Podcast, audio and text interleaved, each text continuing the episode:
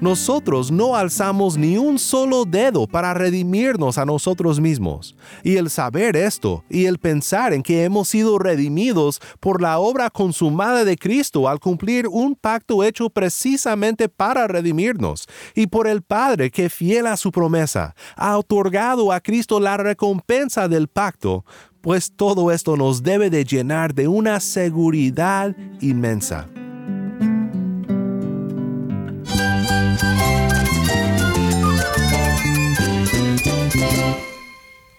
Cristo es mi todo. Cristo es el Rey del universo, es quien guía nuestras vidas. Él es grande y amoroso. Él es real. Solamente Jesucristo es nuestro Señor y Salvador. Es mía quien me fortalece. En Cristo Jesús hay esperanza, hay paz. Y nuestro Dios es un Dios de rescate. Estás escuchando a El Faro de Redención, Cristo desde toda la Biblia para toda Cuba y para todo el mundo.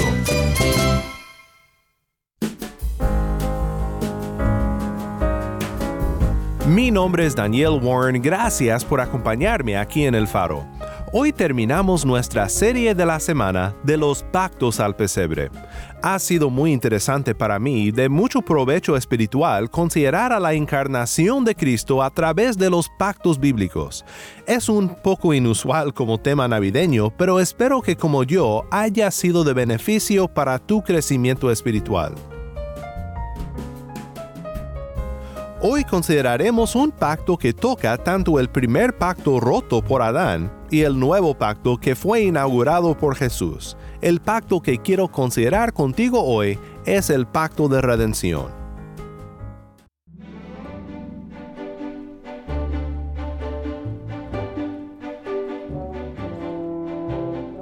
El pacto bíblico que quiero considerar contigo hoy para cerrar nuestro estudio navideño de los pactos es el pacto de redención. Tal vez sea la primera vez que escuches de este pacto. De hecho, abrimos con un pacto desconocido para muchos, el pacto hecho con Adán. Y como hemos visto, no necesariamente se requiere de la palabra pacto para que un pacto exista. Cuando pensamos en los elementos de un pacto y observamos a estos elementos en el texto, podemos estar seguros de que lo que vemos es un pacto. Por ejemplo, en 2 Samuel capítulo 7 no leemos la palabra pacto cuando Dios hace su pacto con David, prometiéndole un descendiente que reinará sobre su trono por siempre. Pero en otros pasajes después lo que Dios hizo en 2 Samuel es reconocido como un pacto.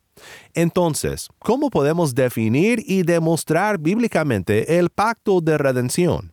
¿Y cuál es la relación de este pacto con los demás pactos bíblicos? Lo que quiero hacer primero es definir el pacto de redención y luego demostrar la existencia de este pacto desde Filipenses 2 entre otros textos. El pacto de redención se puede definir como el pacto entre Dios Padre y Dios el Hijo, en el cual nuestro Salvador se compromete a cumplir de parte de su pueblo los términos del pacto roto por Adán. En este pacto el Padre requiere del Hijo dos cosas, encarnación y obediencia. Que el Hijo se haga carne y cumpla personalmente y perfectamente la ley de Dios como representante de su pueblo en este pacto. Si el Hijo cumple los términos del pacto, entonces el Padre le exaltará y le dará un reino. Y en la palabra aprendemos que nuestro Redentor aceptó hacerlo, y su cumplimiento de este pacto resultó en vida para nosotros, que por la fe somos su pueblo. ¿Y qué del Espíritu Santo? Bueno, la palabra presenta este pacto más bien como el acuerdo entre el Padre y el Hijo, pero ciertamente este pacto es también el contexto en el cual el Espíritu unge y capacita al Hijo en su obra, y el contexto en el cual el Espíritu aplica a los suyos la obra consumada de Cristo. Antes de ir a Filipenses, déjame primero tocar algunos otros textos donde vemos evidencia de esta relación pactual entre el Padre y el Hijo. Un texto muy interesante para nuestro tema es Lucas 22, 24 al 30. Aquí vemos a los discípulos discutiendo entre sí quién era el mejor de todos. Y Jesús les corrige de una manera muy relevante, como veremos en Filipenses 2.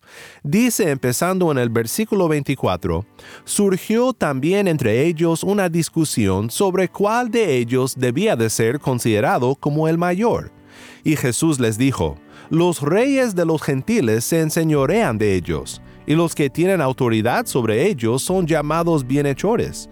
Pero no es así con ustedes. Antes el mayor entre ustedes hágase como el menor, y el que dirige como el que sirve. Porque ¿cuál es mayor, el que se sienta a la mesa o el que sirve? ¿No lo es el que se sienta a la mesa? Sin embargo, entre ustedes yo soy como el que sirve. Ustedes son los que han permanecido junto a mí en mis pruebas, y así como mi Padre me ha otorgado un reino, yo les otorgo que coman y beban a mi mesa en mi reino, y se sentarán en tronos juzgando a las doce tribus de Israel. Ahora, hay una palabra en el versículo 29 que necesitamos traducir juntos. La palabra griega aquí traducida otorgar así como el Padre me ha otorgado un reino, y yo les otorgo que coman y beban a mi mesa en mi reino, este verbo viene de la palabra diatíthemi, la cual en griego es la palabra pacto. Traducida más literalmente, este texto diría, Así como mi Padre me ha dado por pacto un reino, yo les doy por pacto que coman y beban a mi mesa, en mi reino. Realmente no me explico por qué las traducciones comunes no reconocen esto, pero de mi parte es muy convincente el punto. ¿A qué se refiere Jesús cuando dice que los discípulos comerán y beberán en su mesa? Pues se refiere al nuevo pacto inaugurado en su sangre. A eso llegaremos en un momento, pero por ahora tomemos a Lucas 22 como un punto de evidencia para el pacto de redención, como un pacto bíblico. Y hay otros pasajes que considerar. Por ejemplo, Salmo 110. Dice el Señor a mi Señor, siéntate a mi diestra, hasta que ponga a tus enemigos por estrado de tus pies. El Señor extenderá desde Sión tu poderoso cetro, diciendo, domina en medio de tus enemigos. Tu pueblo se ofrecerá voluntariamente en el día de tu poder, en el esplendor de la santidad desde el seno de la aurora. Tu juventud es para ti como el rocío. El Señor ha jurado y no se retractará. Tú eres sacerdote para siempre según el orden de Melquisedec. El Señor está a tu diestra, quebrantará reyes en el día de su ira, juzgará entre las naciones, las llenará de cadáveres, quebrantará cabeza sobre la ancha tierra. Él beberá del arroyo en el camino, por tanto levantará la cabeza. Pues hay mucho que podemos decir de este texto sobre el pacto de redención, pero notemos que dice el Señor a mi Señor nos abre la ventana a un diálogo entre el Padre y el Hijo. Y de particular interés para nosotros es el versículo 4, que dice, El Señor ha jurado y no se retractará, tú eres sacerdote para siempre, según el orden de Melquisedec. En el libro de Hebreos capítulo 7, versículos 21 y 22, este juramento entre el Señor al Señor de David, es decir, entre el Padre y el Hijo, es interpretado bajo la inspiración del Espíritu Santo en términos pactuales. Hebreos 7:21 dice, Él por un juramento del que le dijo, El Señor ha jurado, y no cambiará, tú eres sacerdote para siempre. Dice juramento, recuerda nuestra definición de un pacto bíblico. Un pacto bíblico es un acuerdo sellado por juramento. Paremos por un momento. Tal vez digas, bueno, pero se supone que este es un mensaje navideño. Realmente no entiendo cómo un punto teológico, esotérico, aburrido, sin ofenderte Daniel, no entiendo qué tiene que ver todo esto conmigo. Pues por eso necesitas oír no solo Hebreos 7:21, sino también el versículo 22. Dice, por eso Jesús ha venido a ser fiador de un mejor pacto. Tu participación en este pacto Este pacto de Cristo que es mejor, mejor que Sinaí con sus amenazas de muerte, mejor en la vida que ofrece a pecadores como tú y como yo. Tu participación en este pacto es por la obra de Cristo en cumplir el pacto hecho con su Padre para tu redención. Esta es una razón para alabar a Dios, una razón para glorificar su santo nombre misericordioso. Es una razón para proclamar al mundo la gracia de nuestro Cristo. Al identificar a Cristo como sacerdote según el orden de Melquisedec, Cristo es declarado a la vez un sacerdote y también un rey, tal como lo fue Melquisedec. Cuando Abraham tuvo su encuentro tan misterioso con él, aprendemos esto. Pero piensa, el que Cristo sea un sacerdote rey habla de cómo tomará posesión de la recompensa que Dios le prometió por pacto. Como sacerdote ofrecerá el sacrificio final de su cuerpo y triunfando en muerte reinará en victoria, tomará la recompensa de su exaltación y de su reino, de su pueblo sobre quienes reina eternamente en gracia. Eso es lo que tiene que ver contigo todo esto. Eso es lo que tiene que ver con la Navidad. El rey nacido en Belén tomó carne y hueso humano para derramar su sangre de victoria por tu rescate. Así no triunfan los reyes de este mundo pero así triunfa nuestro Rey. Su camino al trono atraviesa la cuna, la cruz y el sepulcro. Así nuestro Rey toma el reino que le fue dado por pacto, y así nos da por pacto a que comamos y bebamos en su reino.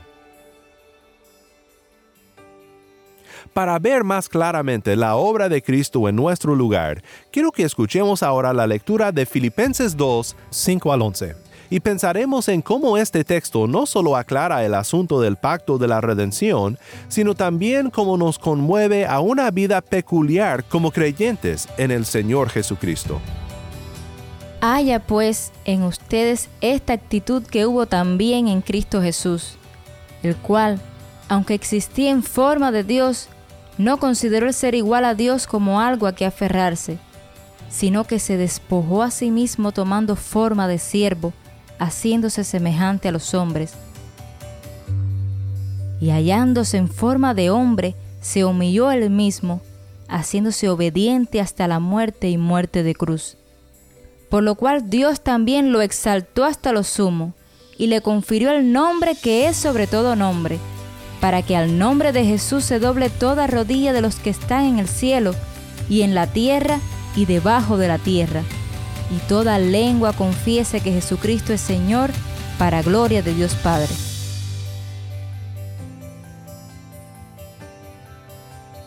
Podemos dividir este pasaje en dos partes. Los versículos 6 al 8 son la obra de Cristo al tomar cuerpo humano y en hacer expiación para los suyos. Nota que este pacto entre Dios Padre y Dios Hijo no introduce un sentido de inferioridad al Hijo como si fuera menos que el Padre.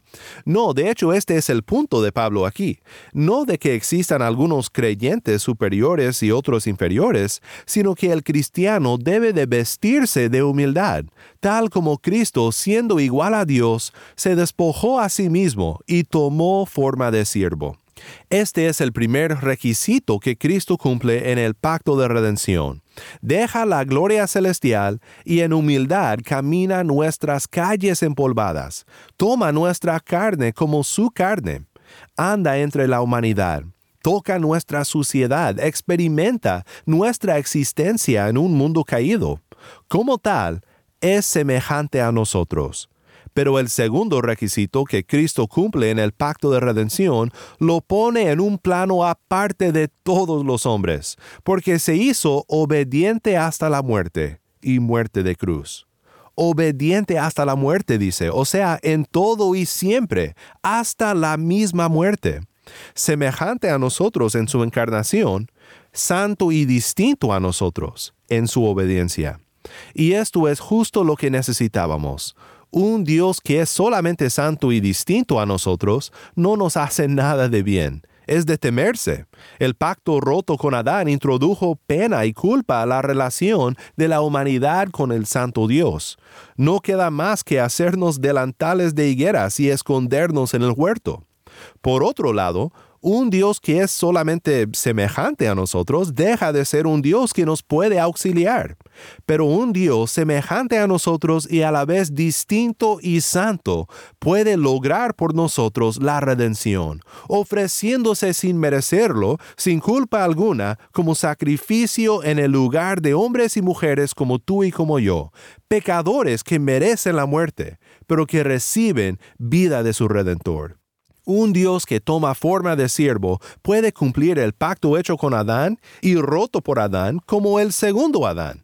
Y en vez de la muerte que Adán aseguró para nosotros como su posteridad, este segundo Adán, que es a la vez humano y también divino, puede obtener por nosotros vida por su obediencia en nuestro lugar.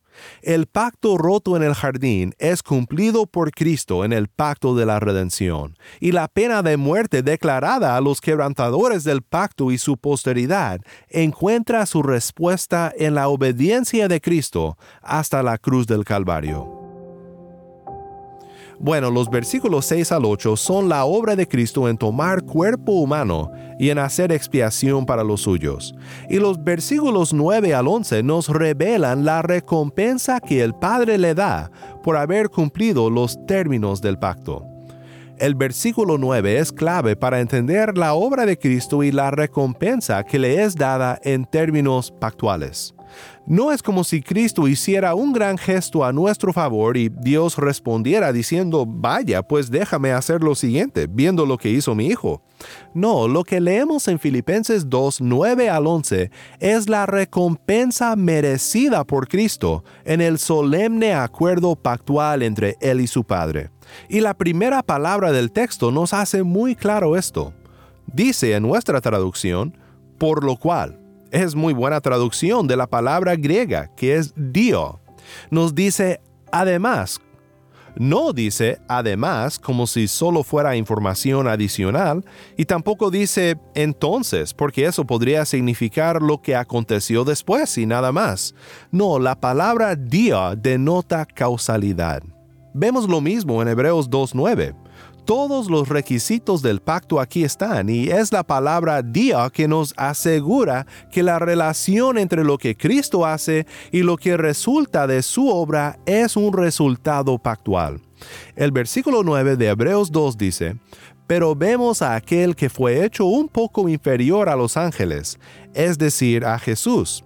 Allí está la encarnación, el primer requisito del pacto. Sigue, coronado de gloria y honor a causa de. Allí está nuestra palabra griega dio. Es por eso que fue coronado, a causa del padecimiento de la muerte. Y allí está el otro requisito del pacto, expiación, obediencia hasta la muerte pero vemos a aquel que fue hecho un poco inferior a los ángeles, es decir, a Jesús, coronado de gloria y honor a causa del padecimiento de la muerte. ¿Para qué? Para que por la gracia de Dios probara la muerte por todos.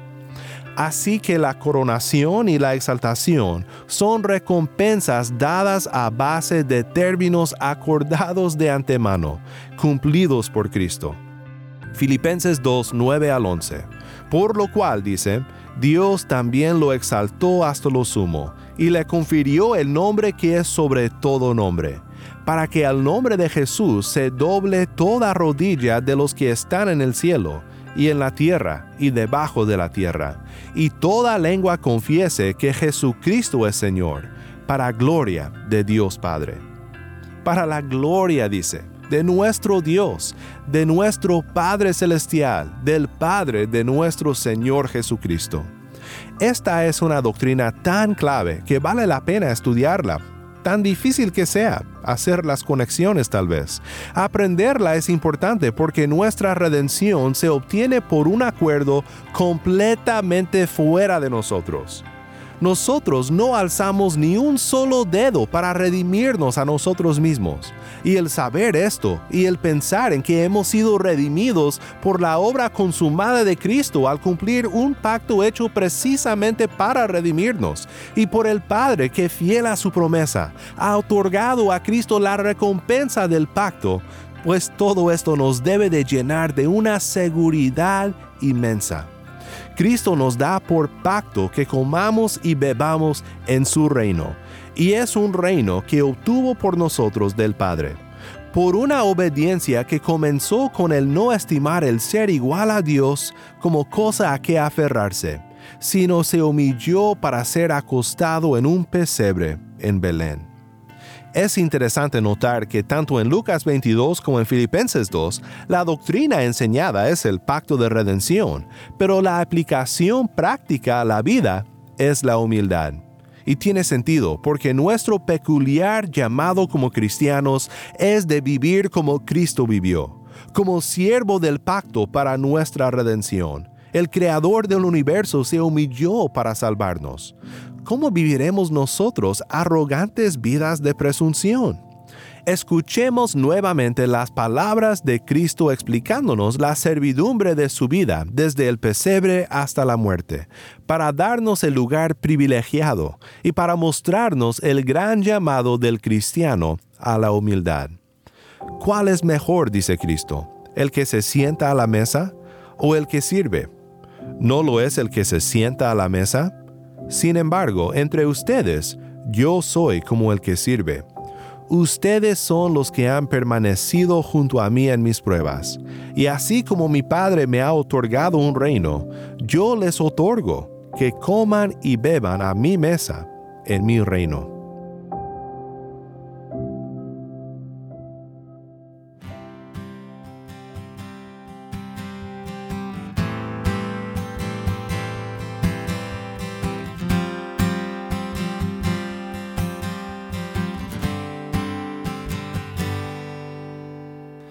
Dios habiendo hablado muchas veces y de muchas maneras en otro tiempo a los padres por los profetas. En estos postreros días los ha hablado por el Hijo, a quien constituyó heredero de todo y por quien asimismo hizo el universo, el cual siendo el resplandor de su gloria y la imagen misma de su sustancia y quien sustenta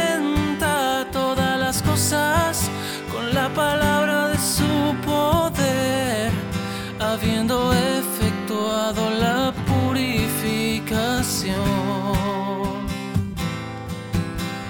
de nuestros pecados por medio de sí mismo. Se sentó a la diestra de la majestad, se sentó a la diestra de la majestad, se sentó a la diestra de la majestad en las alturas. Se sentó a la diestra de la majestad, se sentó a la diestra de la majestad, se sentó a la diestra de la majestad, se sentó a la diestra de la majestad, se sentó a la diestra de la majestad en las alturas. Se sentó a la diestra de la majestad, sentó a la diestra de la majestad, se sentó a la diestra de la majestad en las alturas.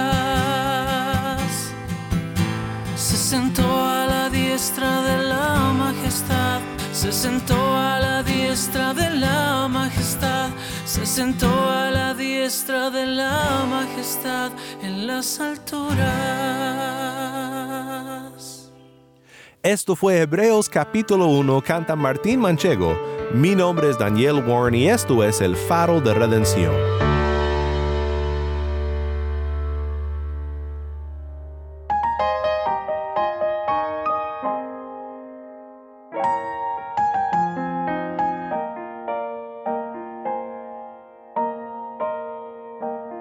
Espero que esta serie sobre los pactos bíblicos te haya ayudado a meditar desde otro ángulo en el pesebre de Belén y en la gran obra de Dios para redimir a su pueblo. Se acerca la Navidad muy pronto y mi anhelo es que podamos seguir celebrando juntos a aquel que se despojó a sí mismo para llenarnos de su gracia y sentarnos en la mesa de su redención.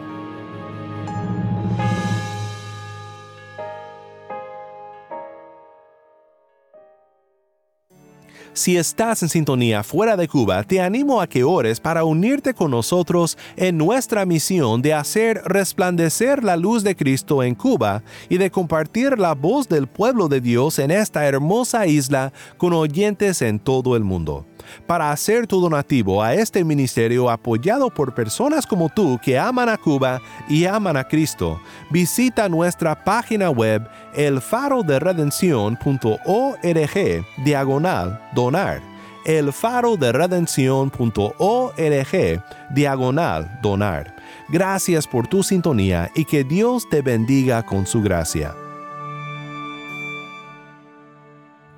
El Faro de Redención es un ministerio de Haven Ministries. Mi nombre es Moisés Luna y yo soy el productor ejecutivo. Desde Cuba, Jennifer Ledford es nuestra productora de contenido cubano y Taimí Zamora es nuestra lectora. A cargo de nuestras redes sociales, Mariana Warren. Damos gracias a todos los que apoyan a este ministerio con sus oraciones. Mi nombre es Daniel Warren. Te invito a que me acompañes la próxima semana para seguir celebrando al Salvador nacido en Belén, Cristo el Señor, aquí en el Faro de Redención.